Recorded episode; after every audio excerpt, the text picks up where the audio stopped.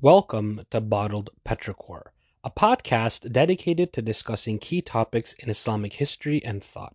In addition to a short lecture at the start of most episodes, we ask our guest experts questions submitted by listeners and allow them to share their thoughts in a safe environment. Please visit our Twitter page for feedback and question submission forms. Thank you, and I hope you enjoy. I am very excited today to have on Dr. Marijn van Putten. Thank you so very much, Doctor, for being here today. Yeah, very happy to be here. I'm hoping to just get right into it and ask you a bit about yourself. Mm-hmm. All right. Um, so, well, um, I'm Marijn van Putten. I, I work uh, at Leiden University. Uh, my research focuses on um, the linguistic history of Arabic mostly, uh, but also the textual history of the Quran, um, development of the Quranic reading traditions, and how those interrelate with the linguistic history of Arabic. And um, previously, I've worked on uh, the linguistic history of the Berber languages as well, um, and I've published quite a lot on that. Uh, but right now, my main focus is Arabic, Semitic languages as well, uh, more generally, and that's what I work on. Yeah. The doctor, I'm familiar with some of his papers, but also his uh, Twitter is very, very important. Actually, it's one of the few Twitter accounts that you can follow and benefit from greatly. So Thank I you. urge all people who are listening and are interested in the topic to follow doctor's uh, account. I will leave it in the description of the episode. So I wanted to ask, what is a historical linguist, and how does one train to be one? Okay, um, so a historical linguist is interested, well, in the history of the language, and one of the main goals of historical linguistics is to reconstruct earlier stages of the language, uh, of a language or languages, uh, which may not necessarily have been uh, written down. Um, so to give you a, a kind of um, comparison, anyone who's, who's, who's studied Hebrew and Arabic um, will have noticed that these these languages have very obvious similarities, and the reason for those similarities is because they must have some kind of common ancestor. But this common ancestor was not written down at any uh, point, and we tend to call these languages proto-languages, and the common ancestor, the ultimate common ancestor of what we call the Semitic languages, to which both Hebrew and Arabic belong, uh, that ancestor would be called Proto-Semitic. And Proto-Semitic is a, a uh, prehistoric language was not written down, but by comparing these different languages with one another and seeing how they develop through time, uh, we can make reasonable inferences how that language would have looked. And this is one of, I think, one of the most exciting things about the field is you can really kind of go back in time and uh, use linguistics as a kind of time machine to find out, you know, how did people speak uh, at this earlier point. Um, at a less so this is often the ultimate goal uh, but also a lot of things that we do within historical linguistics is work with early sources um, analyze how the language has changed over time uh, see how they interrelate with each other and see you know uh, make a kind of periodization of like a early period middle period later period and see what kinds of things happen there. Um, and that's kind of what we do in historical linguistics in terms of how to train for it. Um, it well, there, there's a couple of um, places where, where it's possible to do this to get this kind of training. Uh, where I did my BA, is one of the big places for this, um, especially specifically for a different language family, the Indo-European language family, which English and Dutch and French and uh, Hindi uh, and Persian uh, all belong to. Um, and that's what I was trained in originally. I, I learned Sanskrit, Classical Greek, um, Hittite, uh, Old High German, uh, Gothic, etc. Um, and so there was a specific program for that where you could learn historical linguistics and uh, historical linguistics specifically of Indo-European. Uh, but I started to use these methodologies that I learned there um, elsewhere as well. Uh, these days, there's not a specific program for historical linguistics anymore, at least in Leiden. Uh, there's certainly some other places where it's still possible to follow. Uh, but you just take a linguistics BA and then choose a specialization in historical linguistics. And that's kind of how you end up being a historical linguist. Understood. Okay. And um, As we move on, and I wanted to ask some of these questions that I have for you about Arabic, I was hoping you could give a brief lecture on Arabic as a language, its position on the Semitic family tree, closest relatives. Yeah. Um, oh, sure. I, I certainly can do that. So, as we mentioned, Arabic is a Semitic language. And the Semitic languages are languages, well, spoken, say, originally in, in um, Mesopotamia, Syria, uh, and the Arabian Peninsula. And these days, also, uh, very importantly, uh, although often forgotten, in Ethiopia. Um, the Ethiopic uh, languages are Semitic languages uh, to a large extent. Um, and the Semitic language family uh, consists of a bunch of fairly closely related languages. Uh, if we look at these languages, they're they're obviously obviously related. It's very difficult to look at one Semitic language and not instantly recognize it as something to do with another uh, Semitic language. So uh, some examples of what Semitic languages are. So Arabic is an obvious one, of course. Uh, Hebrew is another important one. Aramaic is a is a very historically very important language. Uh, these days, only very few speakers left, but it used to be very important. Akkadian, uh, a very important language uh, that used to use the cuneiform script on these clay tablets. Uh, lots of lots of linguistic material for that. Uh, that's one of the oldest and the oldest attested Semitic language that we have. Um, other examples, as I already mentioned, the Ethio-Semitic languages. Um, for historical purposes, most importantly, Ge'ez, which is the um, uh, liturgical language of, of the uh, Ethiopic Orthodox Church, uh, but also modern languages like Amharic, uh, Tigre, Tigrinya, uh, both in uh, Eritrea and Ethiopia. Others, well, become less well known and more marginal, but important still. Phoenician uh, Punic, which is a derivative of Phoenician, uh, and the modern South Arabian languages, uh, which are spoken in Yemen and Oman today, and further back the ancient South Arabian languages, which used to be uh, the main languages of which we have many inscriptions uh, from Yemen, uh, say the Sabaic kin- kingdom, the kingdom of Saba is one of these uh, Semitic languages. So these these are all kind of interrelated.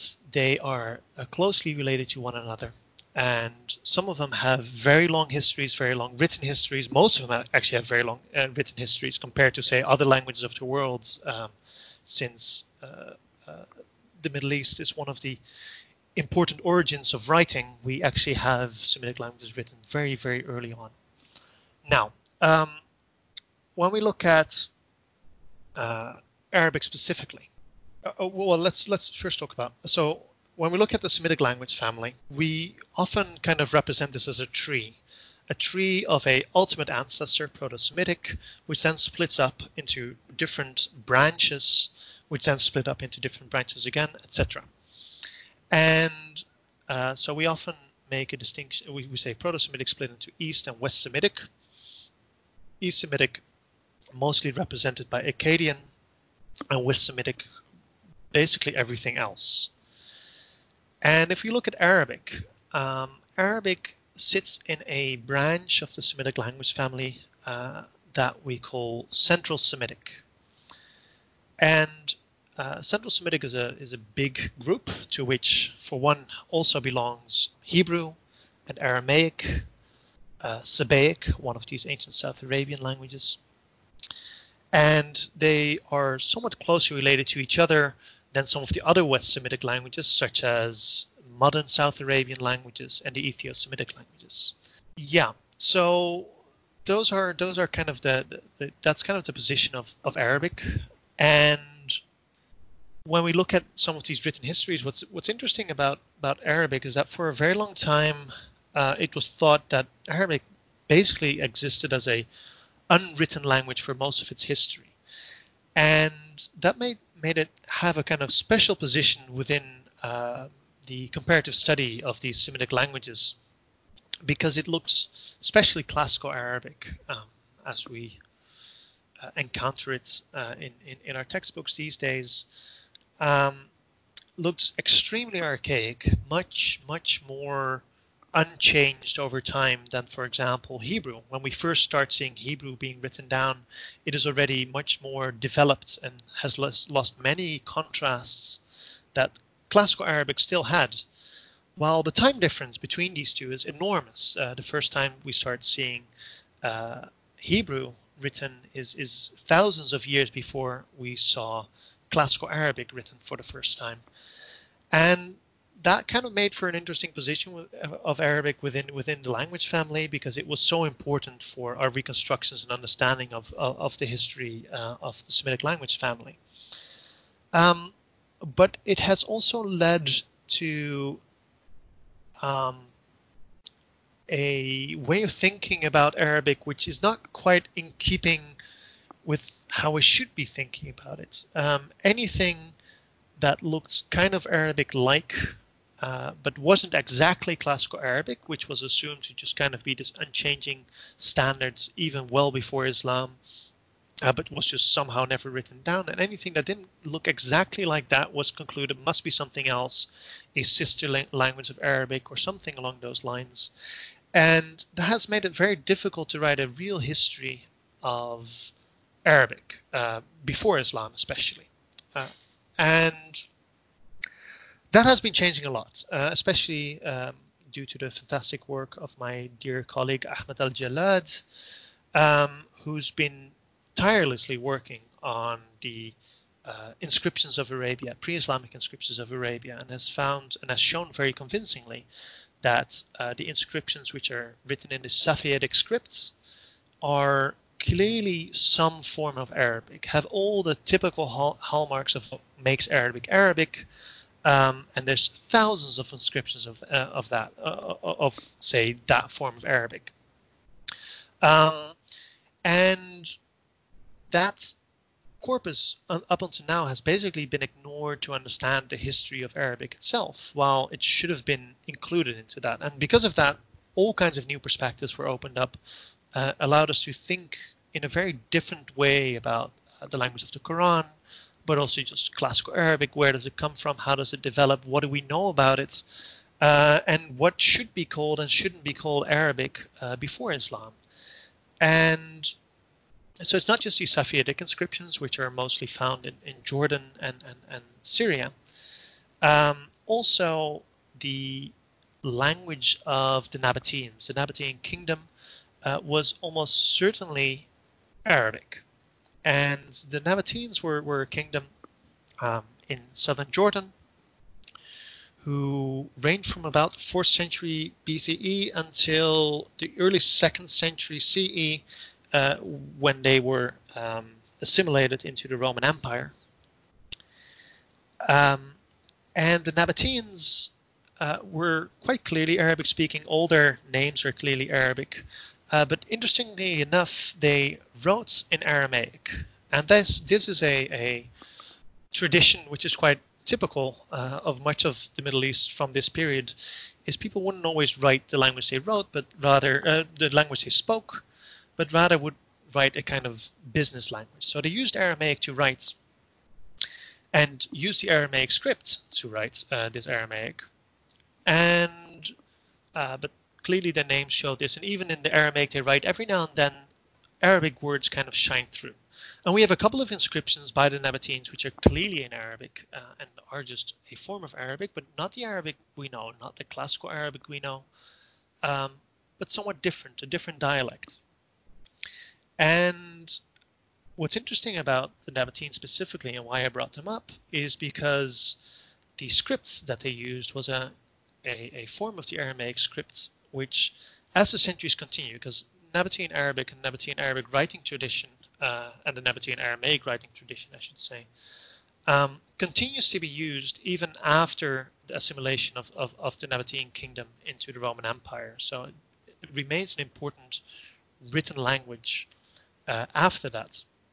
And um, even the centuries that follow, you see that the script in the inscriptions that we have, and we only have inscriptions, or mostly only have inscriptions, we see that the script starts evolving more and more fluent writing shapes, which suggests that it was also written on perishable material with ink, which uh, is much more conducive to fluid writing shapes than uh, rock is. And as we see these shapes uh, morph more and more and more, we see that it starts to look more like the um, Arabic script as we know it today. And so by, say, the 5th century CE, I would say uh, the script has basically taken on the shape of the modern Arabic script, still has some differences here and there. Modern Arabic script, I say the script as we know it from the 7th century. Um, this is, of course, a clear bias from me calling that the modern Arabic script uh, because I work with 7th century manuscripts so much. But that is um, what we kind of see developing, and this is one of the interesting positions of, uh, of Arabic, and also why it's very important to look at these inscriptions, because that is really the tradition that feeds into the seventh century and feeds into um, the writing system of um, Quranic Arabic, classical Arabic, the early papyri, etc. Uh, and integrating that kind of new knowledge of, of pre-Islamic Arabic into uh, how we understand the history of uh, Islamic Arabic, Islamic era Arabic, has been very important. So that that's about it. Uh, that's my brief language on Arabic. Thank you so much for that. I wanted to move on and ask, just generally, how do you determine the position of a language in relation to another language in the, in the Semitic terrain? You had mentioned a little bit about this, but I just wanted to follow up and ask more about that. Sure. Yeah. So how to determine? So so this is a really interesting question, and it's hard, and and, and uh, it's something that continues to be a, a point of discussion among Semiticists. Uh, they are constantly looking where do these languages fit on the tree, and um, the tree has shifted in how it looks uh, quite considerably over the past, say, 100 years or so. Um, so when I say Arabic is closely related to, or more closely related to, say, Aramaic and Hebrew uh, than to, I don't know, um, Ethiopic, for example. Um, it means that for some reason these languages are closer to one another than they are to other languages. And how do we determine closer and how do we go about that?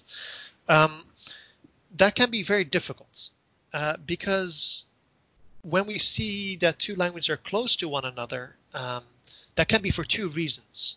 Either because they have a shared ancestor and both of them simply haven't changed at all, or because they were once a language, or they have changed over time. Um, let me try to give that a slightly better example. So when we try to classify languages, we are interested in cases where we can see that two languages or more than two languages have changed over time together, or where we can see that it's more likely that whatever they have is the innovative way of doing things. Because if we look at two languages and they simply haven't changed their pronunciation for the past 1,000 years, um, those two languages being very close to one another just means they haven't changed a lot. So they are archaic. And being archaic doesn't necessarily put them closer to each other on a language tree. Whenever we see that two languages are doing something together and innovating their language in the same way over time, that is an indication that they were in contact with each other and were once kind of part of the same language group that were communicating with each other and making changes together. And going by that principle, which is shared innovation, so looking for innovations in two different languages that they share with each other, not shared with certain other branches. This is kind of how we decide the branching of these languages. We try to figure out how has this or that language changed over time that puts these a bit closer to each other than to other languages. And so, uh, and this can be very difficult. And we, we end up fighting over these things as, as uh, historical linguistics all the time, uh, lingu- linguists all the time, uh, because we cannot agree whether something is an innovation or an archaism, and uh, that makes all the difference. If languages just haven't changed over time, it doesn't really matter that much for the subclassification. Subclassification, we're really looking, have they shared any developments together, which shows they were part of one speech community at some point. Uh, so that's how we go about this. Um, I could try and, and, and, and go in a bit more detail on the technical details, uh, how we decide these things, but I'm afraid I would probably get very technical. Um, so let's not quite do that. Uh, with, with okay. It, it's it's so one of the big questions. I, what I what I could kind of kind of summarize is when we talk about Central Semitic, um, one of the big innovations of Central Semitic is the development of its verbal system, where the way that um, imperfect verbs are made uh, seems to change quite radically from how they used to be made in a branch above that. Uh, and I think uh, I will not uh, impose it on the listeners to go into full, de- full de- details of that, but uh, that's kind of how we think about these things. Okay, understood. Um, you had mentioned earlier a bit about Proto-Semitic, and I think at some point it was thought that the closest language to Proto-Semitic is Arabic, but now I think the field is shifting a little bit. Do you have any thoughts on that? Yeah, um, sure. Uh, that's true. Um, you see that that say uh, reconstructions of of Proto-Semitic used to be extremely Arabic centric, um, and that's not surprising because yes, uh, classical Arabic has an extremely archaic shape, uh, c- kind of extremely archaic character, um, which causes us to sometimes blindly accept that whatever Arabic has must be the original situation. Um, that has been shifting um, quite radically, I would say, over the past um, years. Still, though, um, it should be said that Arabic is essential, and nobody can do reconstruction of Semitic without Arabic at all. Um, it's very central, and it's important to have uh, good knowledge uh, of, say, its grammar and how these things work. And I feel that uh, there's still a lot to be done there, actually, because Arabic has a so much richer grammatical tradition than we usually make use of. You see that Semiticists tend to open up the standard reference works like Wright's grammar or Fischer's grammar of Arabic, which is only a subset of the things that actually get discussed by by the grammatical tradition of the of of, of, of say the, the, the traditional uh, Muslim Arab uh, Arabic tradition. Um, so there's still a lot to be gotten there, gotten there actually, and still very important to in, incorporate Arabic into this. Uh, but it's true. Um, it has it doesn't take the center stage in the same way that it used to, and that's probably a good thing. In the end, all the languages need to be taken as a kind of you know equal evidence for for the language. It's just we have so much more of Arabic as well. That's the thing, right? We have way more words. The lexicography is extremely uh, rich uh, because you know lexicography has been done for for centuries where we don't really have that kind of richness for say Hebrew or Aramaic where we're only working with very um, uh, limited resources that we you know just the words that are in the Bible that's the words in in biblical Hebrew. And the words that we have for uh, in inscriptions of uh, Imperial Aramaic, that's the only Imperial Aramaic that we'll ever have. So we don't have these tens of thousands of words that we can work with. We don't have uh, endless accounts of strange dialectal forms like we get from the grammatical tradition. So Arabic tends to um, still be fairly important, uh, but it certainly isn't the closest to Proto-Semitic. Uh, it has many clear deviations from uh, Proto-Semitic as well. And and the question is, what does it really mean to be closer to something else? How do you measure that, right? Do you measure that by how many uh, consonants do you have? Well, in that uh, perspective, Arabic indeed is very uh, archaic. Uh, we reconstruct Proto-Semitic with 29 consonants usually, um, if I'm getting the count correct, and Arabic has 28. Um, so it has one fewer consonant than Proto-Semitic. Uh, but there are other Semitic languages, such as uh, ancient South Arabian, which is retains all of the consonants of Proto-Semitic. So in that sense, that's actually more archaic than Arabic is. So in that way, there's still a lot to be seen and a lot to get to be gotten from other languages as well. Understood. And I'm very curious to know about how languages interact. So we talk about interaction in terms of, I guess, borrowing. What type of things are borrowed between languages? Yeah. Um, so that that's a good question. Um, anything ultimately can be borrowed. Uh, anything you can think of can be borrowed. But uh, as you might imagine, um, words, just borrowing words, is by far the most common thing to do. Uh, and this can be for very practical reasons. Um, so, for example, um, I'm, I'm a native Dutch speaker myself, uh, but when I talk about a computer in Dutch, I just call it a computer, uh, which is just the English word for a computer. Well, why do we have the English word for the computer? Well, because we didn't have a machine called a computer before we got in contact with with English, right? And simply, it was easier to borrow that word for this new technology than uh, come up with something ourselves. Um, not all languages take that strategy, but that tends to be very strongly enforced by um, language committees and these kinds of things. But borrowing through new by new technologies coming in, that's very very common. So we see this a lot, and we can really see this in languages all throughout the world. If they were not, if they were, if you know, they didn't have certain technologies, they would borrow a word with the technology coming along with that. So with agriculture, these kinds of things, we often see words being borrowed. Um, so that's a very common way of, of borrowing, and that, that is the typical thing of doing, and it can be um, it can be extremely casual kind of contact. Uh, you don't need to be a bilingual speaker of two languages to be able to borrow these kinds of language, uh, these kinds of words, right? Um, if you know someone has this really amazing machine, um, and you want to know, hey, what do you call it? And that person tells you it's a computer. Um, you will just go, okay, well, uh, I guess I'll call it that, and you don't really need to speak the language with, with that person or anything like that. So the points of contact don't need to be very intensive. When it comes to borrowing other things, so these are usually nouns, sometimes verbs as well, um, but mostly nouns. So just just actual objects, physical objects, these kinds of things, they tend to get borrowed.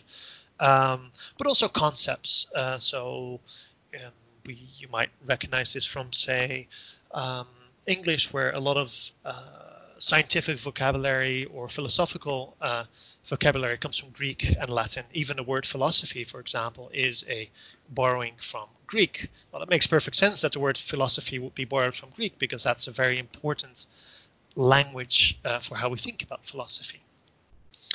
Um, and so these kinds of concepts, but they, they tend to be nouns, things, objects, or, or concepts that we can work with. Verbs uh, can be borrowed as well, do get borrowed, and uh, that's pretty typical as well, also without very intensive contact.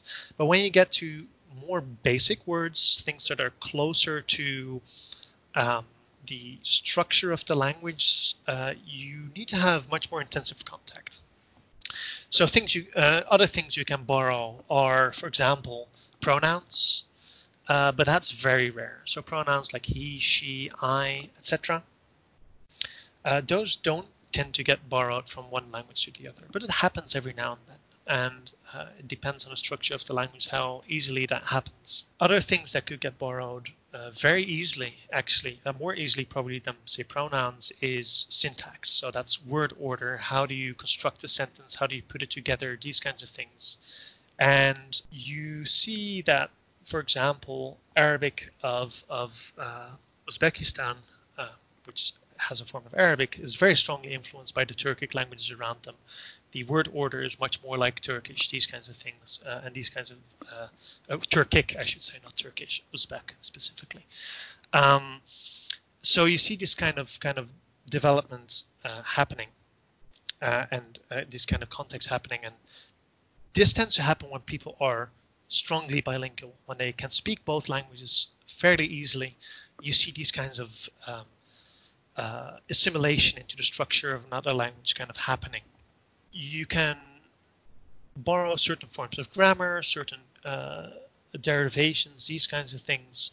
Uh, and we see this, um, especially I, I, come from a, a Berberist background. Uh, Berber languages have massive influence from Arabic and have borrowed all kinds of ways of doing things and deriving words and these kinds of things just straight from Arabic and can make new words that way.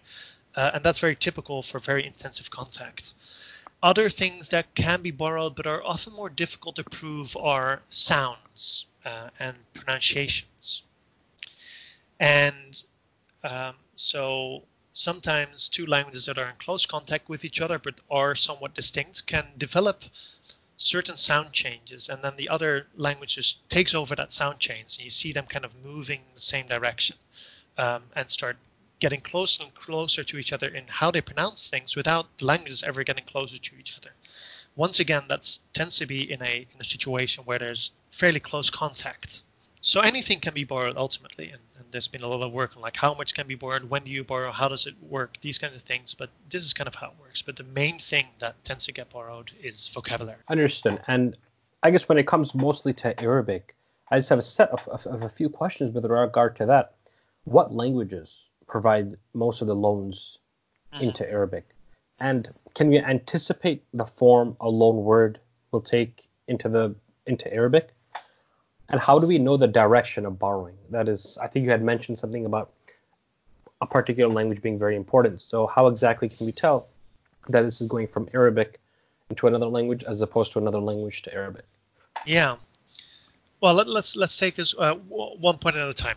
Um, so when we look at what language say influence Arabic mostly, I would say probably the most important is Aramaic people tend to use the word Aramaic and Syriac somewhat interchangeably. Um, I would advise against that, so I won't do that here. Syriac is a form of Aramaic. It's a dialect of Aramaic, a very important liturgical dialect of Aramaic, very important for um, Eastern Christianity. Uh, Aramaic is a more general uh, language group, certain languages within that group. And Aramaic, Aramaic has been a very, very important influence, uh, especially in, say, early classical Arabic. So the Quran has a lot of a lot of uh, Aramaic loanwords. But besides this, we, we find several others as well. Um, uh, so Greek is a, a pretty important uh, donor of words into early classical Arabic, um, and especially say um, Arabic of the 7th century. Once again, the Quran has quite a few uh, Greek loanwords. Uh, this is in part due to uh, the Eastern Roman Empire uh, using primarily Greek as a language of, of, of, administration. So you see that a lot of words come in through that. Persian is another very obvious one that actually starts so other uh, different from the other two examples that I just gave, where Aramaic and, and, and Greek are pretty important donors, uh, say around the turn of, of say you know the first century Hijri. Um, Persian is less important, although there's already some loanwords uh, from Persian in the Quran, for example. But uh, tends to be uh, ends up becoming more important as Persian becomes an important literary language and Persians start playing a fairly important intellectual role, say in, in the Muslim world. Um, so that's another example. Uh, and then Ethiopic. Ethiopic loanwords appear in the Quran already and um, also that that kind of influence almost completely drops away after the Quran. So there's really a, a, a real difference between before Islam and after Islam, like what kinds of words are coming in, what kinds of words are being borrowed, and that of course in part just has to do with what is the relative um, prestige of these different languages. Uh, languages tend to borrow from the prestigious language, and after you know the rise of Islam, uh, Arabic became the prestigious language, which made it a lot less necessary for that language to start borrowing uh, from other languages. So you see kind of a shift in that. Um, and so that's that's that's kind of the, the, the main influences. You can look for others. Um, Hebrew might show up uh, in in in say um, early classical Arabic, but I think almost always through a intermediary of, of Aramaic, um, if we can see it at all, or through an intermediary of Ethiopic, specifically classical Ethiopic, so Ge'ez as we call it. And uh, when it comes to the question, um, how do we identify the direction of loanwords? Um, that can be very difficult, uh, especially within the Semitic languages. Different from many other language families that we look at, uh, the Semitic languages, it's not just Arabic that's very archaic. Semitic languages in general tend to be very archaic. And say, you know, if we would assume that, that Arabic borrowed the words for house, bait, uh, from Hebrew, um, and if that, well, let's assume that happened, there would be no way to tell it apart from a inherited word. They would look exactly the same, and it's just impossible to tell whether it happened or not. Um, that's a real issue. Uh, and that's an issue that is not as easily encountered with, say, a borrowing from French into English. It's very clear when we're looking at a, at a French borrowing into English. Uh, but with these kinds of words, it's difficult. So how do you go about doing that when it's difficult to see because these languages change so little, so they are have such compatible sound systems that's very easy to borrow? Um, what we look for are a couple of things. So one thing is um, structure, structural forms of the language. So if we have a word that is not really analyzable um, in one language, but it's perfectly understandable in another language, we tend to uh, conclude that, well, clearly it must come from the language in which it is analyzable and came into the language uh, where it isn't analyzable. Um, so, for example, uh, you know, uh, when we look at Spanish, and Spanish talks about uh, Alhambra, uh, that the, the beautiful, beautiful fortress in Andalusia, um, that word doesn't mean anything to a Spanish speaker, uh, but through an Arabic speaker, it will be uh, recognizable as Al Hamra, right, the red one, and because it is made of red stone. And so clearly, well, we see the L in that word, right, the definite article uh, we see that it has a structure which is typically Arabic. So that word is analyzable as Arabic, but it's not analyzable as Spanish. That clearly allows us to conclude that the word came from Arabic into Spanish. We can do similar things when looking at um, uh, borrowings in Arabic and Aramaic, these kinds of questions, um, although it can be much more difficult. But an example of this is in Aramaic, uh, there's a way of making abstract nouns, abstract derivations, by placing this suffix ut at the end of words. And an example of this uh, that we find in the Quran is uh, malakut, uh, kingdom. And that clearly has something to do with the words uh, malik, right, king. Uh, but this ut, you don't normally make words uh, in Arabic by placing ut after a root and then you get a kind of abstract word. Uh, you would maybe expect a ia kind of suffix or something along those lines instead. So the fact that we see this ut makes it look foreign within the system of Arabic, while it wouldn't look foreign in the, in the system of Aramaic languages and Aramaic dialects, uh, whatever we want to call them, um, which clearly shows that the directionality is from Aramaic into Arabic. Um, so that's one important way of doing it uh, that's how we see some of these directionalities. Other things that we can do is we sometimes uh, sometimes we're, we're simply looking at words that are words for technologies which don't really make much sense to be inherited. Say um, in Arabic, right, the word to write, kataba. Well, we know that at a Proto-Arabic stage, nobody was writing so they can't have had a verb that means to write. Um, but it uses the exact same root that uh, Hebrew uses, Aramaic uses. Uh, and all of those just mean to write, and it's the same root, these kinds of things. And there it's very difficult to be sure um, what the direction of borrowing is, but one must have borrowed it from the other. They didn't all come up with using exactly this word with these uh, root consonants. Um, by by themselves. It must it can't be independent in that sense. So then there must be some kind of borrowing going on. One of these must have come up with the bright idea of using this root for the verb to write, and it is probably the one that introduced uh, the technology of writing, which is a technology, and that's a technology you borrow. Um, there it can be more difficult to talk about the directionality. We tend to think of it there as um, from Aramaic to Arabic, first of all, because uh, the Arabic script does derive from the Aramaic script, so it makes sense that way. And second, because uh, Aramaic in general has just been written for a much longer time than uh, Arabic. Um, so that's another way of doing it. A final way of doing it, but one that hardly ever actually becomes useful uh, within the Semitic context, but can be used, is you look for certain uh, sound developments. So when we look at the history of languages, we see how. So when we look at the history of languages, we see how languages change over time and they undergo certain sound changes. Um, and the sound changes tend to be quite predictable and regular.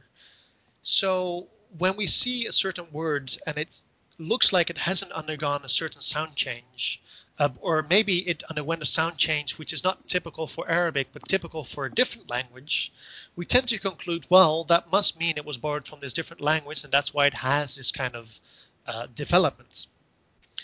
And uh, that is a pretty technical kind of thing to look at, and it's very difficult to actually see this because Semitic languages tend to be quite conservative in this uh, regard.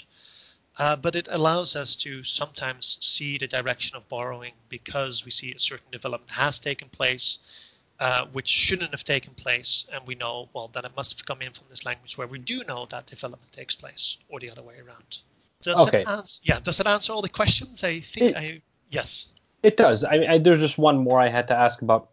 How can we anticipate the form a loan word would take in the recipient language, and and how exactly do we tell from which language the word is coming from. If, for example, there's a word that we know is in Greek, how can we tell that it comes from, how can we know rather that it comes from Greek into Arabic as opposed to Greek into Syriac and then into Arabic? Yeah, good question. Um, so first, so anticipating um, how a, a word is borrowed, as a general rule of thumb, and, and this this can be unclear every now and then, but, but as a general rule of thumb, if a language has a sound that is equivalent to the sound that appears in another language, it would just borrow that sound. Um, the moment that you have a sound in, say, the donor language and the receiving language doesn't have that sound, that's where it gets kind of unclear what should be happening. Uh, then usually we assume they would take the closest sound. Um, but it's not always clear what the closest sound is. And this is we're we're, we're kind of um, fortunate in this case because Arabic has such a rich sound system.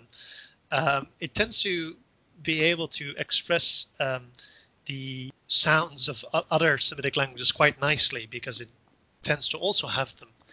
And in that case, it's quite easy to draw, say, the equivalence between one and the other and, and, and say something uh, useful about that. Um, and this is actually one of the reasons why I, I have been writing about um, Aramaic loanwords into Arabic uh, and have been arguing, well, if we say that they come from Syriac, uh, we kind of end up with an issue, an issue of chronology. Uh, so Syriac being a subgroup of Aramaic, and certainly the words that have been identified as Aramaic are definitely Aramaic, but I'm not so sure whether they're Syriac. They don't really look Syriac, and uh, that's an issue that needs to be solved and could be solved in a bunch of different ways, but there's some ways to go about this. But uh, going back to this one example that I just gave for kingdom, Malakut. Well, Malakut in Syriac is uh, pronounced Malchoth and uh, using a ch and a th sound. Oh. Well, um, if Arabic were to borrow the word malchuth or malchutha um, from Syriac, it could just borrow the ch with a ch, or the ch with a ch, I suppose, um, and the th with a th. But it but instead it is borrowing the ch as a k and the th as a t. And that seems very unlikely. Why would it be borrowing um, sounds, which it actually has. The language clearly has those sounds, but is not borrowing them uh, with that sound. That is an issue. And so we tend to, that's that's kind of the general rule of thumb. If the language has the sound, they will borrow it with that sound. If it doesn't have the sound, it gets a bit more unclear. And this makes these directionality things quite useful. So that's how we anticipate um, what a word will look like. And and so that's very often how, how we play this game. Um, we say, look, if this word would have come in through this language, we would expect it to look like this, but it looks like this instead. So clearly something else is going on. Um, and that kind of feeds into your question about um, Greek and Aramaic and Arabic. How how do these Greek words end up in Arabic? Do they go through Aramaic or not? For example, I just got tons of other examples that we could choose, but this is a pretty good one. Um, and yeah, um, that's exactly the kind of thing we would do. Um, does do the adaptations that uh, the, the phonetic adaptations that the word has gone through do they make sense from a perspective that they came from Greek straight into Arabic, or would it make more sense if it first went through Aramaic before it ended up into Arabic? Um, and I'm trying to think if there's a good example where that is very clearly the case. Well, I can't think of one right now, um, sadly. Uh, the issue with this, so we, we, we, tend to we tend to do um, we tend to play these kinds of games, kind of look, okay, what direction would it take? How, how, how would that go? How would that be borrowed? These kinds of things. Uh, but it can be very difficult, especially in the case of uh, Greek and Aramaic and Arabic. Um, that can be a pretty difficult question it's not always easy to see that directionality. Um, we tend to have opinions just from historical perspective, which is also how we often uh, argue these kinds of things, but that's not the strongest argument. Um, at least for a linguist, we want to have a purely linguistic answer, not a historical answer that's answered by hist- history. We want to, ideally, we want historical linguistics to um, come to the same conclusions about history as say history would and not use history to make our arguments. That's not quite as pure.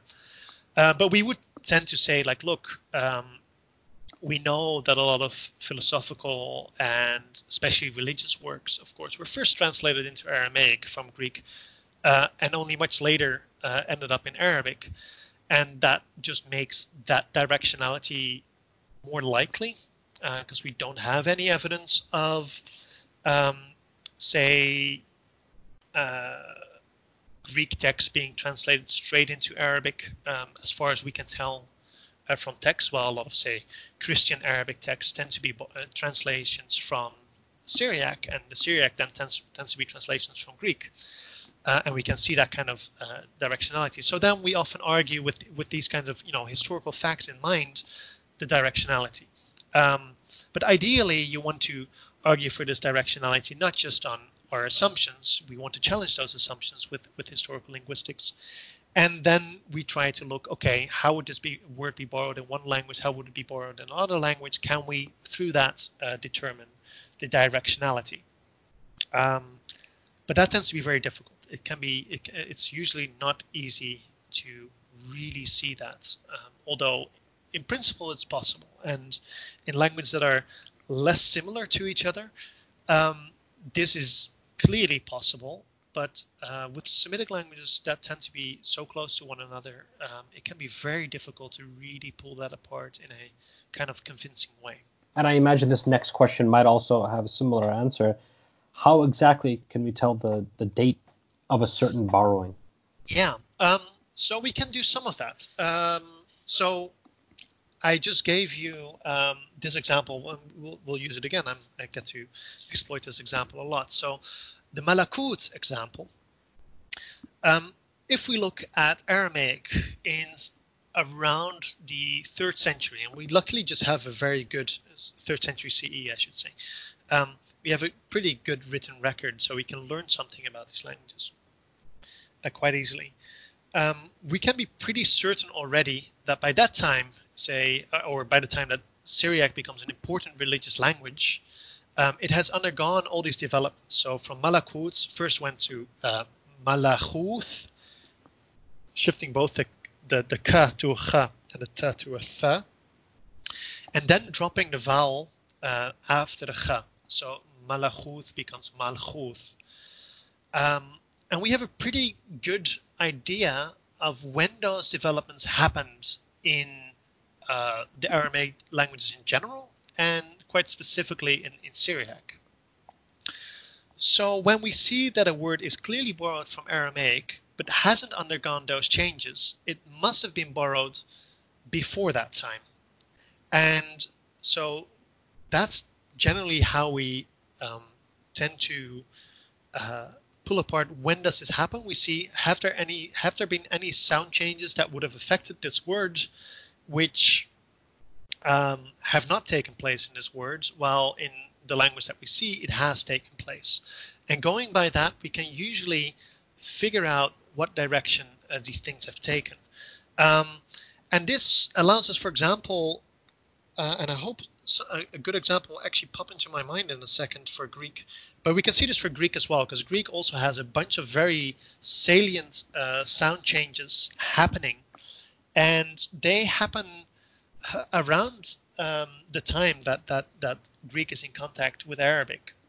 Uh, which is a it has a very so it's so-called aspirates so the what we now call the the the the, the phi the chi and the theta or the theta um, used to be pronounced as a, a t, a k, and a, a p, while in modern Greek, as you may know and others may know, uh, it's now pronounced as a f, a th, and a ch, or a f, a th, and a ch.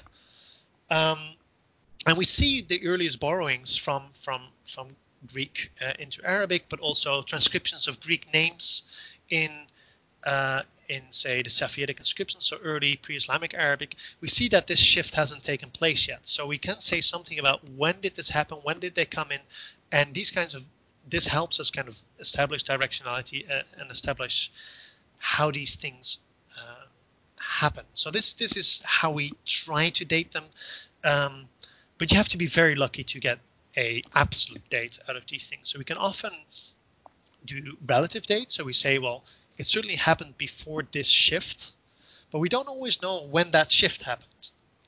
So we know that shift must have taken place after that shift, and it must have taken place before that shift, because if we move these things around, we get the wrong forms.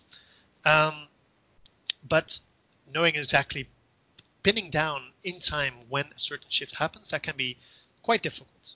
And um, so that is kind of a, a uh, yeah, how we how we go about trying to find these uh, these solutions.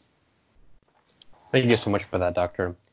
I wanted to ask, how do the conclusions of modern linguistic analyses differ from the conclusions by Muslim linguists with regard to the development of Arabic script and its grammar? Mm-hmm. Um, yeah. Uh, so there's a couple of things that, that are that are quite interesting. We'll, we'll first do the scripts, and then then we'll look into grammar. Um, so it's it's been a little controversial for for a while, but I think we've it's become quite clear now um, that the Arabic script really did develop from the Nabatean Aramaic script, and that is very clear, obvious. Uh, we know what happened. Uh, we can really see it happen which is really cool. Uh, this is uh, fantastic work by uh, Laïla Nehmé, who has been uh, basically been mapping out these Nabatean inscriptions from, say, the, the post-Nabatean kingdom uh, period. Uh, and you see the centuries leading up to to to say the seventh century, you can really see the script morph more and more into the Arabic script, and we really have now a more or less continuous record of uh, Nabatean Aramaic script becoming the Arabic script. Um, and even within within uh, a the Western tradition, it's often been a little controversial whether that's actually what happened. I think most people are on board with this conclusion now, but some have argued that it actually developed from the Syriac Aramaic script, which likewise is an Aramaic script. Um, and like Arabic has a very cursive look. So it clearly has the same kind of straight baseline on, on the bottom of the line with kind of things popping up on, on the top. Um, it's less clear actually in the Syriac script, script than it is in the Arabic script, but nevertheless they have a very similar character. They have this kind of flowy together script thing, and this kind of initial similarity, a lot of people saw this and saw this kind of as evidence. Well, clearly Arabic must have developed from Syriac. Most people have abandoned this by now uh, and have just seen this as parallel developments. Both of these forms of Aramaic started being written with ink on uh, papyrus or parchment, and that caused both of them to become more and more cursive and take on um, a similar looking shape uh, from a similar original origin, which is the Imperial Aramaic script. Um, when we look at what, what, what Muslim scholars uh, say about this, if they talk about the Arabic script at all, is first it, it's not. You see that that that say the medieval Muslim scholars when they talk about these things, they're clearly talking about uh, about it at a period much later where they don't necessarily understand how this happened anymore and a lot of it actually does look like fantasy. So one thing that comes up a lot is that they say that the Arabic script must have come from Hira, um, and I believe uh, Hira should have just been using Syriac. So it seems like they're saying that it comes from the Syriac script, which might be what inspired uh, uh, Western scholars to first claim this as well. But that's clearly not what happened. And clearly, if anything, um, uh, the Arabic script comes from the southern Levant, and uh, so there's a, a, a real um, difference there in how we think about these things. Um, and then many other things. So so we get reports um, about the dotting on on the uh, on the Arabic letters. So if we look at early Quranic manuscripts, but also early papyri, and definitely if we look at pre-Islamic Arabic, we hardly ever see dots that can distinguish certain letters. So in the Arabic script, the ba and the ta are the exact same letter, except that the ba has a little dot below and the ta has two dots on top. Um, and we get reports um, that uh, these were invented by uh, somewhat um, uh, mythological early grammarians. So uh, this dotting is often attributed to uh, Ad-Du'ali. And um, that is fairly clear not what has happened. Uh, this seems to stem from the idea that the Quran, uh, when it was first uh, standardized by, by Uthman, uh, the third caliph, uh, was completely without dots there's really not a lot of evidence that it didn't have any of these dots to, disting, uh, to distinguish these letters. Um, it's quite clear that this system had been invented already by that time because we have papyri and inscriptions. We have a papyrus from 23 Hijri, which is probably a little bit before the standardization of the Quran, um, which already has some of these dots. It doesn't use them very often, it uses them sparingly. And that's also what we see in, say, 7th century Quranic manuscripts. It uses these dots very sparingly. But it doesn't not use them at all. Uh, they were clearly invented already, and they clearly already function in a way that basically we know them today. There's some tiny differences. The marking of the kaf and the, the kaf and the fa tends to be a bit unclear, but in general, it, it is the same system. Pardon me. Um, so th- this dotting system was already around uh, uh, as early as we can see in the Islamic period. The dots existed already. Um, before Islam, we just don't have the kinds of documents where we could see them. We don't see them in pre-Islamic inscriptions, but we don't really see them in Islamic inscriptions either. It's very rare to see consonantal dotting in inscriptions. Um, while in the papyri, they appear in any in any papyrus. You'll find a, some amount of dotting. In any early Quranic manuscript, you'll find some amount of dotting. It can be very few. Sometimes there's only four dots on a whole page, but they're always there. Um, so there, the the kind of history that is constructed about the history of the script and the development of the script just really is not in line with the historical evidence that we have found at all, which suggests that they don't really seem to have a historical memory of what happened with the script. Um, so that's an interesting kind of deviation from this. Um, when it comes to grammar, um, yeah, the, here also something interesting happens. So most of what the the, the Arab grammarians reports um, is they, they report a lot of data, uh, a lot of material. And i have been working a lot, especially with with the work of Sibawayh, the first great Arab grammarian, at least uh, from whom we have work. Um, and I've been working a lot with uh, the work of Al-Farra, another important grammarian, uh, a little bit later, but they're more, more, or less contemporaries who were born around the same time. Sibawayh just died a lot earlier. Um, and if you look at this, they, they record a vast amount of linguistic data. And some of that linguistic data is essential uh, for our understanding of uh, the linguistic history of Arabic because a lot of this is lost. So if we look at uh, classical Arabic as we find it in our in our standard textbooks today, it is really much more limited than what these grammarians are describing. But also what we see in the modern dialects of Arabic today um, is in many ways much more limited in variation and in other ways much more diverse, but in many ways much more limited in variation than what we find among the grammarians. But still, what the grammarians are collecting is to some extent selective. Um, and what do I mean by that? They were clearly interested in a certain type of Arabic. And this certain type of Arabic was the Arabic of the people whose Arabic could be reli- relied upon, um, whatever that means. That has usually been translated as um, the Bedouins, um, whether that's what they're talking about, I don't know, and I don't know if Bedouins really spoke like this. Um, what clearly plays into this is uh, the language of poetry, and the language that was being used for poetry was very important. And um, so, one thing that is absolutely essential to Arabic that the grammarians and medieval grammarians describe is I'rab and Tanween. That is, the final short vowels on verbs and nouns, and uh, the final ends on nouns.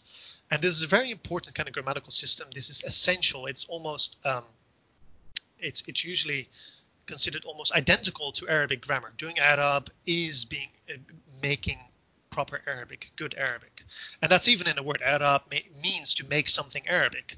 Uh, so you need that. You need these final short vowels. Now the question, the big question is, what is the position of those of those final short vowels uh, within the history of Arabic? And that's where we get something strange. If we look at these early grammarians, we see that they um, they really don't consider dialects that wouldn't have that kind of system, and this has often led to to uh, people to think um, that Arabic at this time always had this complete system. That was the only kind of Arabic that was around. That's how people spoke. But that really isn't that clear. And why isn't that clear? Has really only been getting clearer in the past uh, years, basically. Um, so now that we have so much more um, Arabic from, from the pre-Islamic period to look at, we see a very different picture we see, for example, through careful examination of Arabic written in Greek transcription, that there were clearly forms of Arabic that lacked this kind of um, grammatical system, which was considered so essential to uh, the Arab grammarians. Um, and that's already gone in the pre Islamic period, hundreds of years, even centuries before the grammarians were active. Um, if we look at Safaitic, which is clearly some form of Arabic, it doesn't have Tanween, which would have been written in that script. They would write uh, uh, a little noon sign, so to speak, an end sign to mark it. Um, and there's certain other other uh, developments that we can see that allow us to conclude that certain other final vowels were also completely gone. Um, and the same thing is even true in the Islamic period. We can find some evidence for this. So the uh, Damascus Psalm fragment, uh, which is a well, a translation of the Psalms into Arabic, but written in Greek letters. Um, and this is a uh, monograph that uh, Ahmad Al-Jallad is working on right now, uh, or it's not working on, it's in final proofs, so it will come out soon, hopefully. Um, this is a very early translation uh, from Greek uh, into Arabic using Greek letters. And the Arabic that shows up in this, and this is really from around the time that the grammarians were active, so say um, mid 8th, uh, maybe uh, early 9th century. Um, and so this is the time it's from. But if we look at the Arabic that's in there, it doesn't have these final short vowels. It doesn't have the tanween. It doesn't look anything like that. And so clearly that kind of Arabic was around. And there's many reasons to think that that Arabic was um, if not the normal way of speaking, it was at least a normal way of speaking for a huge amount of people who spoke some form of Arabic. But if you would go by the grammarians, you would never know this even existed. And it takes centuries for them to even acknowledge that they don't speak exactly like they write or like they say you should write. And um, that even basically, uh, you know, continues until today. The kind of um, acknowledgement that spoken dialect is not just some bad way of speaking uh, classical Arabic, but it's just a different way of speaking uh, a language, um, is hardly ever acknowledged. And um, so there's a real discrepancy there. So what are the grammarians doing? They're clearly describing something, and it's clearly um, informative for our understanding of the history of Arabic, but at the same time, it's extremely limited and has a very specific scope. You need to have this system of case vowels and tanween um, to be able to be considered to be uh, discussed at all. So what's going on there? There's a real puzzle here where the grammarians seem to tell a different story from what the actual historical documents from the time seem to tell, uh, or even historical documents earlier than that. Um, so that's a real puzzle and something that um, has been getting a lot of attention lately. How was Arabic spoken in the pre-modern times, and how were letters pronounced? Are there differences of opinion when it comes to uh, the pronunciation of, of some of the letters? Mm-hmm. Yeah. Um, so once again, I mean, these things are, are, are, difficult to see, and we have to uh, do uh, as, as, as much as we can uh, to, to reconstruct these things. Um, but we sometimes get get lucky and and get nice things out of this. So um, so one thing that that especially when we get to the Islamic period, and let's let's stick to the Islamic period for now uh, because there's plenty of stuff to discuss there. We, we, we only have one lens to kind of look at these things, and that's through the literary sources. And literary sources have a very specific focus, which is not necessarily interested in how people actually spoke. Um, so while it might be controversial, I don't think it should be controversial that in the 7th century people didn't speak exactly as the grammarians are describing it. Um, it's certainly true that, you know, once you get to the 10th or 11th or 12th century, they're not speaking like they're writing anymore. It's clearly very far removed from that. Um, and um, but an acknowledgement that that is the case is, is quite rare. There are some works that will tell you how to speak uh, properly and what's wrong and these kinds of things. And these are very important things to reconstruct kind of a historical dialectology of these uh, of this language uh, in much the same way that we do this for Latin, for example. At some point, uh, we get these books in Latin that say you shouldn't be saying you know the word like this. You should be saying it like this instead. You, know, you shouldn't be saying as you know, you should be saying as uh, you shouldn't be saying asnu, you should be saying asinus, and these kinds of things. You get very similar things at some point within Arabic, although much less actually. And these allow us to tell a lot of stuff about how people are actually speaking, what needs to be corrected, what doesn't need to be corrected, these kinds of questions. Um, and every now and then, you know, we get very rare insights. So I believe that in the 10th century, I forgot what the sources exactly, but we get reports that um, in Baghdad, uh, people are pronouncing the ra as a ghain, and that is indeed what we see. Um, it's not really the case anymore in, in Baghdad today, um, but Christians, uh, Christian Baghdadis still speak this way. They pronounce the ra as a ghain, and Jews that used to be there uh, also pronounce the ra as a ghain. And uh, that seems to just be the general way of speaking in Baghdad already in the 10th century. So that's a really cool insight. We know that that's the case in, say, some forms of modern Baghdadi, and we have a historical source mentioning this explicitly. And every now and then you get these kinds of tidbits. Um, and then one of the other things that we get, um, which are very important for understanding how are letters pronounced, how are things developing, is the kinds of spelling mistakes that people make or the things that they are uncertain about. So one of the big um, points uh, that shows up a lot, and especially in uh, recitation of the Quran can be quite controversial is how uh, the dad and the dha should be pronounced. Now, the dad, I'm pronouncing it wrong. uh, at least I would say I'm pronouncing it wrong, although this is a pretty common way of pronouncing it in Quranic recitation today. But it's clearly not the kind of sound that if we look at the early grammarians, what the grammarians are describing, if we look at how Sibawayh describes the dad, it's probably something close to lod, lod, um, which is quite distinct, but it's very close to the dha. Um, and this sound, um, well, there's still some people that teach this in Quranic recitation to pronounce it like this. Um, it's kind of hard to explain the mechanism exactly, but it's a lateral fricative, that is, the sound escapes past the sides of your tongue with a kind of friction rather than that you completely close off uh, the sound. So you can also keep it on longer. Well, you can't do that with a dod. If you try to make a long dod, you just do dod, nothing comes out. Or if you do the pronunciation as Sibawayh describes, you get lod. Um, and so you can keep that on as long as you like, and you can kind of hear that friction happening. Um, so that's one uh, where you kind of see a development happening. Because what's interesting about this is that in the vast majority of the modern Arabic dialects, the dad and the dha have merged completely into the dha. And that is a development um, which seems to happen quite early already because people start mixing them up. So if you look at papyri from, say, the first or the second century, uh, you already see that every now and then they write a dha instead of the dod, or, or they write a dod where they should have written a dha, which means they didn't really know what the difference between the two was. They knew that they were supposed to make the difference, but didn't really know which went where because it sounded exactly the same to these speakers. Um, so that's how you get some insight into, well, if they make these kinds of spelling mistakes, clearly these sounds must have been very close. And um, so that's one way of, of, of kind of figuring these things out. Um, and other things, of course, that we can do is look at how they're transcribed in other languages.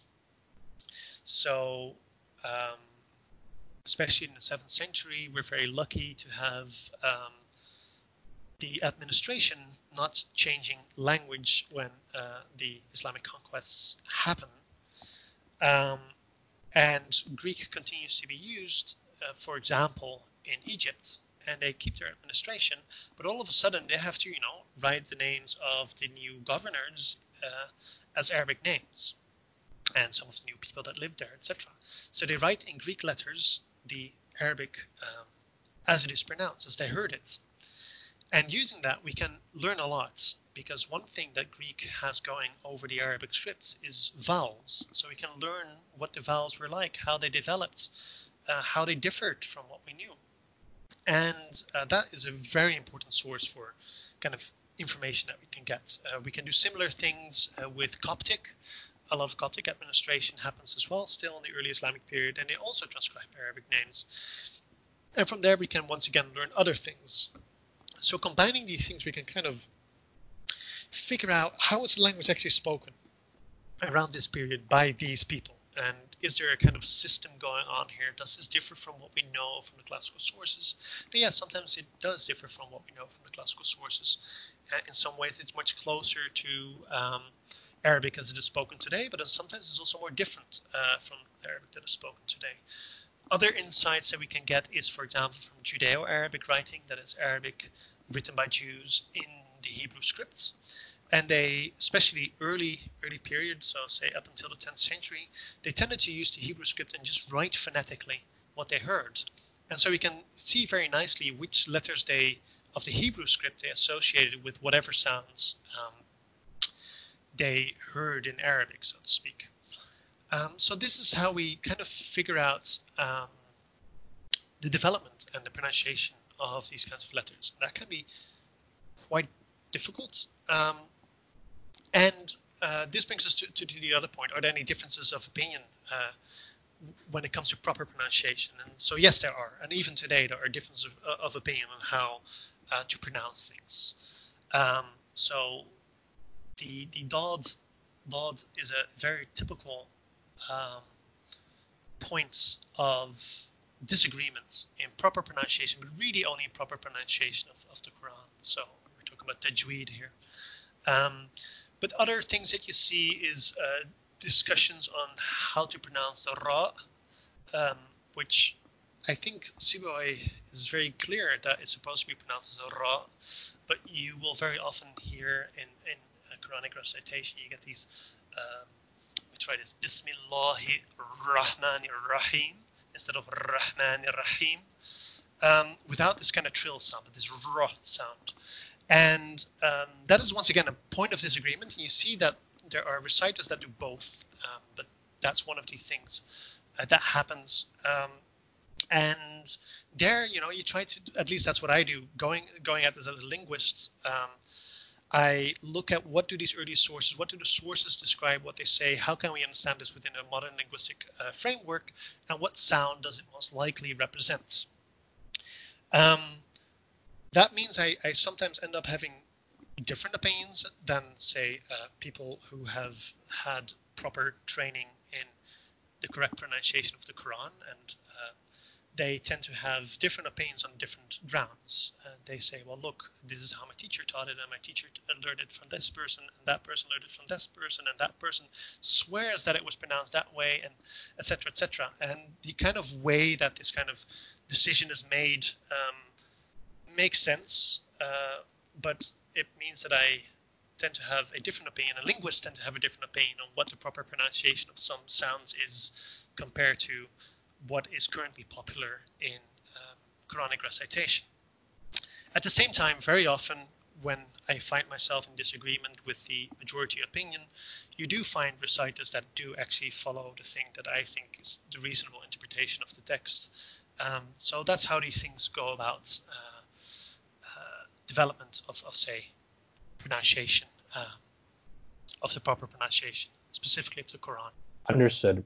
And as we transition our into a discussion of the Quran, perhaps I, I think it's important to ask uh, a couple more questions just on on this topic. How does the Arabic of the Quran differ from classical Arabic? And what's the relationship between the development of the study of Arabic and Arabic grammar and the so-called variant readings of the Quran? So that's a very good question. Uh, the, uh, the, the question of you know how how does the Arabic of the Quran interrelate with classical Arabic, um, and how does how these the, the, the, reading traditions or the variant readings um, interact with this question. Development of Arabic is basically the the, the main topic of research right now uh, that I'm working on. Um, and it's it's a difficult question. I mean, I'm writing a whole whole monograph on it, so uh, I I'm afraid I won't be able to do it justice uh, just now, but I'll I'll try to give kind of an idea. So, the first question is, um, how does Arabic of the Quran, how is Arabic of the Quran different from classical Arabic? And one of the main questions is, what what does classical Arabic mean in this case? Um, that seems like a very obvious answer, but it's actually not. Um, because there's not really a definition of classical Arabic, and as a, as a, as a the the definition of classical Arabic that I tend to work with is whatever the grammarians call classical Arabic, or whatever the uh, the grammarians describe, that is what classical Arabic is, and um, that's quite useful, but at the same time, it skips over a lot of stuff. Because um, what does what do the Arab grammarians do? They look at poetry, they look at uh, the Hadith, um, and they look at the Quran, and they take all of these three together and describe whatever they find in those corpora, basically, and the speech of the Arab, whatever that means, Arabs in general but clearly not only Arabs whose Arabic could be relied upon, um, and we don't know exactly when it was to be relied upon. Um, so these these corpora um, are all being discussed, and they all have variation in them. Um, and the question, and that is classical Arabic. Well, if that's classical Arabic, um, nobody really uses that complete variety of Arabic anymore when uh, writing Arabic today. It's much more restricted than what uh, the grammarians allow. Um, and the other thing that makes this difficult is okay, once we say all of this is classical Arabic, um, we tend to skip over a very important question. Well, if all of it is classical Arabic, does that mean they are exactly the same? Are they just clearly the same language? Well, clearly they're related. They're obviously related. They may have been mutually intelligible and understood each other, but there might be dialects of one another. They might be slightly different from one another. And they do report a lot of dialectal differences between these things, but they all treat it as Arabic. But can we say that there's a specific difference between um, these corpora? Um, and some of these things are noticeable. So, uh, one very typical thing, something that indeed even the Arab grammarians uh, comment upon, is that the Quran for uh, that will only use dhalika. Well, okay, you can use dhalika, that's fine. Uh, but if you look at the uh, what Arab grammarians uh, report even more is that you can also say dhaka, and that is either sometimes they make a difference between the meaning of these two, um, or they um, they simply uh, say that they're the same. Especially early grammarians say that they're the same, and one is of one dialect, and the other is the other dialect. If you look at poetry, poetry will use both forms indiscriminately. They'll use dhaka and they use dhalika, and uh, depending on what the meter needs, but if you look at the Quran, it's very clear. They always use dhalika. It's a very clear system. There's no exception from that. It's just that. So if we say, well, it's classical Arabic, yes, I mean, this is part of classical Arabic, right? It's a subset of classical Arabic, but you can write a rule for classical Arabic and write a description of, uh, oh, sorry, you can write a description of Quranic Arabic which would be different than the description you would write if you would only take poetry as your corpus. Um, so there is a grammatical difference between what happens in poetry and what happens in the Quran. And that is basically um, my focus. What do we get if we actually look at the Quranic text itself? What can we learn from the Quranic text? And uh, specifically, what can we learn from the language of the Quran if we look at if we assume we have no idea how this text is pronounced, we don't know what is going on, we don't have any sources. If let's say we had just dug up this text um, and it's written there, we for some reason uh, uh, Islam hadn't caught on, and we didn't have any recollection of Arabic and we now had this text. How will we read this? How will we figure out how it was pronounced, what was going on? And would we come to the same conclusions as, say, what the tradition says the Quran is to be pronounced? And I would be inclined to say the answer to that is no. Um, we can learn things. So we have a written text, a very well preserved written text, which we might be able to talk about some more uh, in a little bit. A very well preserved written text with a way of spelling, which is quite different from what we associate with classical Arabic writing of later periods, um, has many strange spellings that make you wonder, okay, what's going on here? What what pronunciation were they pronunciation were they going for? Um, and um, besides this, a well-preserved text, which we can say all kinds of things about its spelling. Spellings are very important. Spellings tell us a lot about how things were pronounced. Certain sounds that were not being mixed up, certain sounds that were being mixed up. These kinds of questions teach us a lot about um, how a language is pronounced, and that's how we usually go about texts if we don't have anything else. Um, and we can look at rhyme. Uh, we're very lucky that the Quranic uh, text is a rhymed text for the vast majority of its text. And we can look which which words can rhyme with each other and which words cannot rhyme with each other, and that can actually teach us something about how these words were actually pronounced. And then we find yes, there are some some differences. Um, there are certainly some differences between classical Arabic as it is usually conceived of today, which I tend to call textbook classical Arabic, the Arabic that we learn in our schools, the, uh, the, the, kind of classical Arabic that feeds into what we call modern standard Arabic, so the Arabic that is used in modern writing today, and say newsreaders and these kinds of things. Um, it's quite different from that. Um, it has certain things which fall easily within what um, the Arab grammarians themselves consider absolutely acceptable. So it seems quite clear from looking at the rhyme, looking at how the Quran spells words, that it didn't have the Hamza. The Hamza is um, the sound in English, uh oh, sound, uh, which shows up, say, in uh, Arabic, uh, yas'alu, he asks. Um, and in a Quran, that's clearly spelled as yasalu uh, or yasal, something along those lines, but missing that hamza. And um, if you look at Sibawayh and look at how he describes the hamza, he says, you know, well, in classical Arabic or in the Arabic I'm describing, you can either choose to keep the hamza or drop it out. So clearly that falls within um, Sibawayh's conceptualization of what classical Arabic is supposed to be.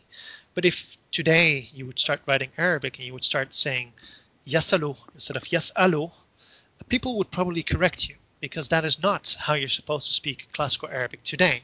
So this makes it a very difficult question. It's like, well, there's lots of things actually um, that are considered proper Arabic according to the Arab grammarians, which are not considered proper anymore. And this kind of feeds into the question of what's going on with the development of Arabic and the variant readings of the Quran. So let me uh, transition to that. So um, the Quran, as we know it today, um, is known by, let's say, 10 reading traditions with each two transmissions. And what does that mean exactly? The text as we have it, the, the Quranic text as we have it, the earliest text that we have is somewhat ambiguous how certain words should be pronounced. And um, these reading traditions tend to have different opinions on how certain words are to be read. Um, sometimes this can be a difference in meaning. So a word like, I don't know, uh, yasalu, uh, he asks, is read as tasalu, uh, she asks instead. Um, that's one way that we see variation happening. And um, that is the exact same skeleton, but only the dotting has a little different. Sometimes vowels live, uh, differ a little bit, and that uh, leads to different uh, different meanings.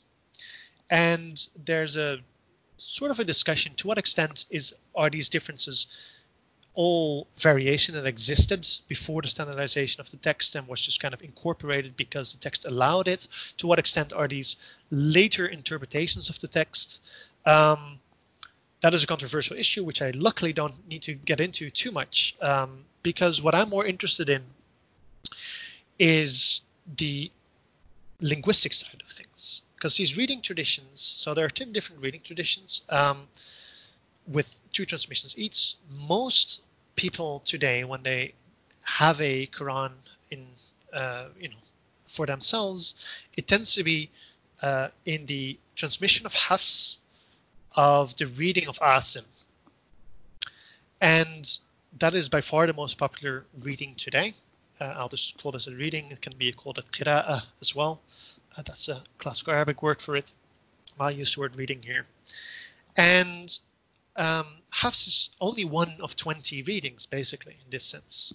Um, another important one that we still uh, see in North Africa use a lot is Warsh, the transmitter Warsh, of the reader Nafi', uh, but also Qalun of the reader Nafi'. Uh, both of these are still adhered to quite uh, a lot in North Africa. So millions of speakers use it.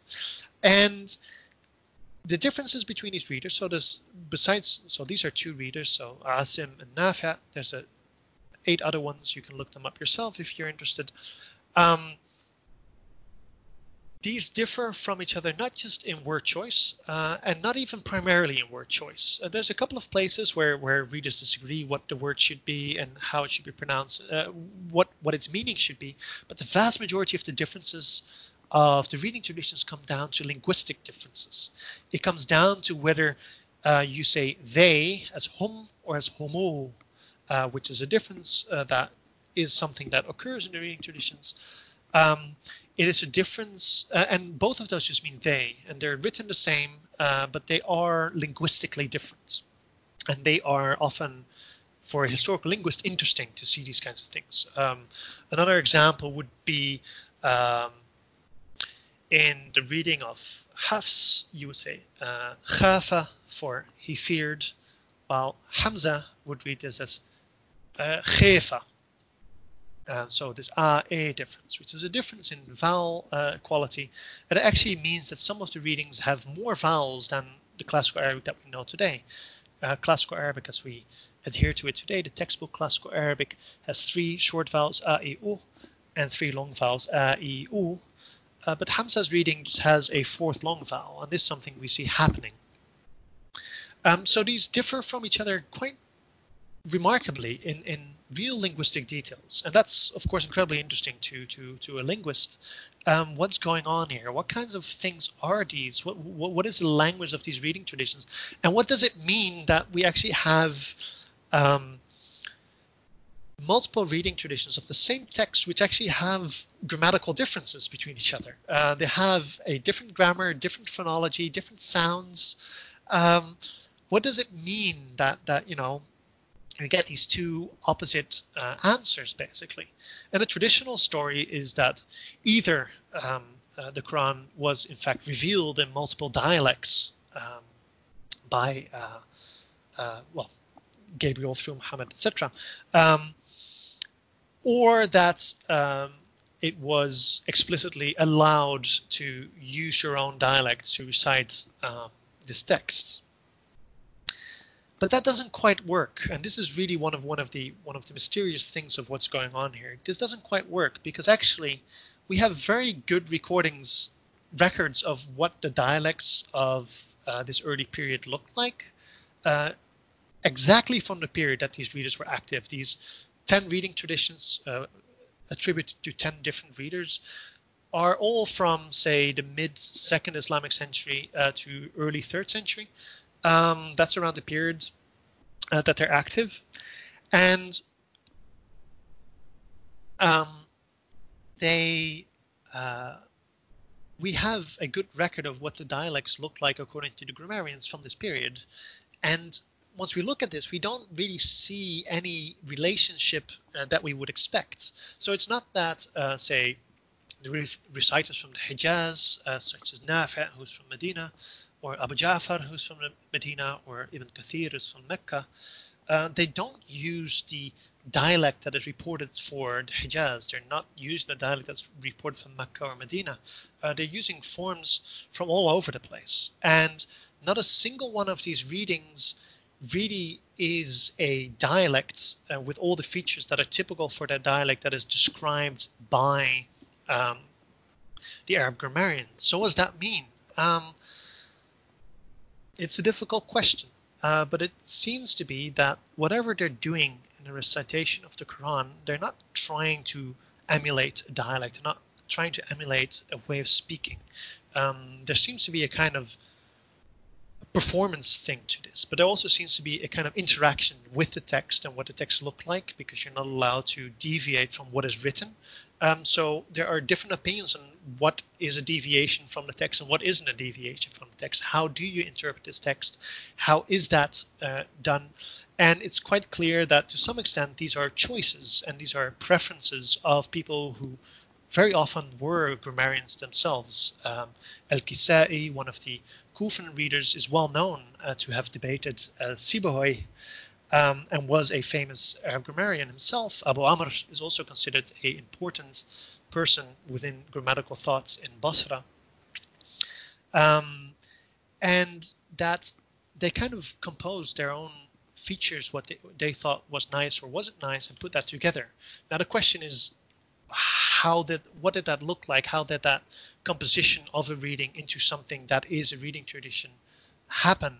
Um, the, the traditional view is that well all of this is in some way recited by the prophet at some point, um, and people just made choices and that's how it came together um, i don't necessarily think that that is the case uh, i think it may very well be that they just made choices of what they thought was grammatically more pleasant, more interesting also, and could show off some of the grammatical knowledge there was.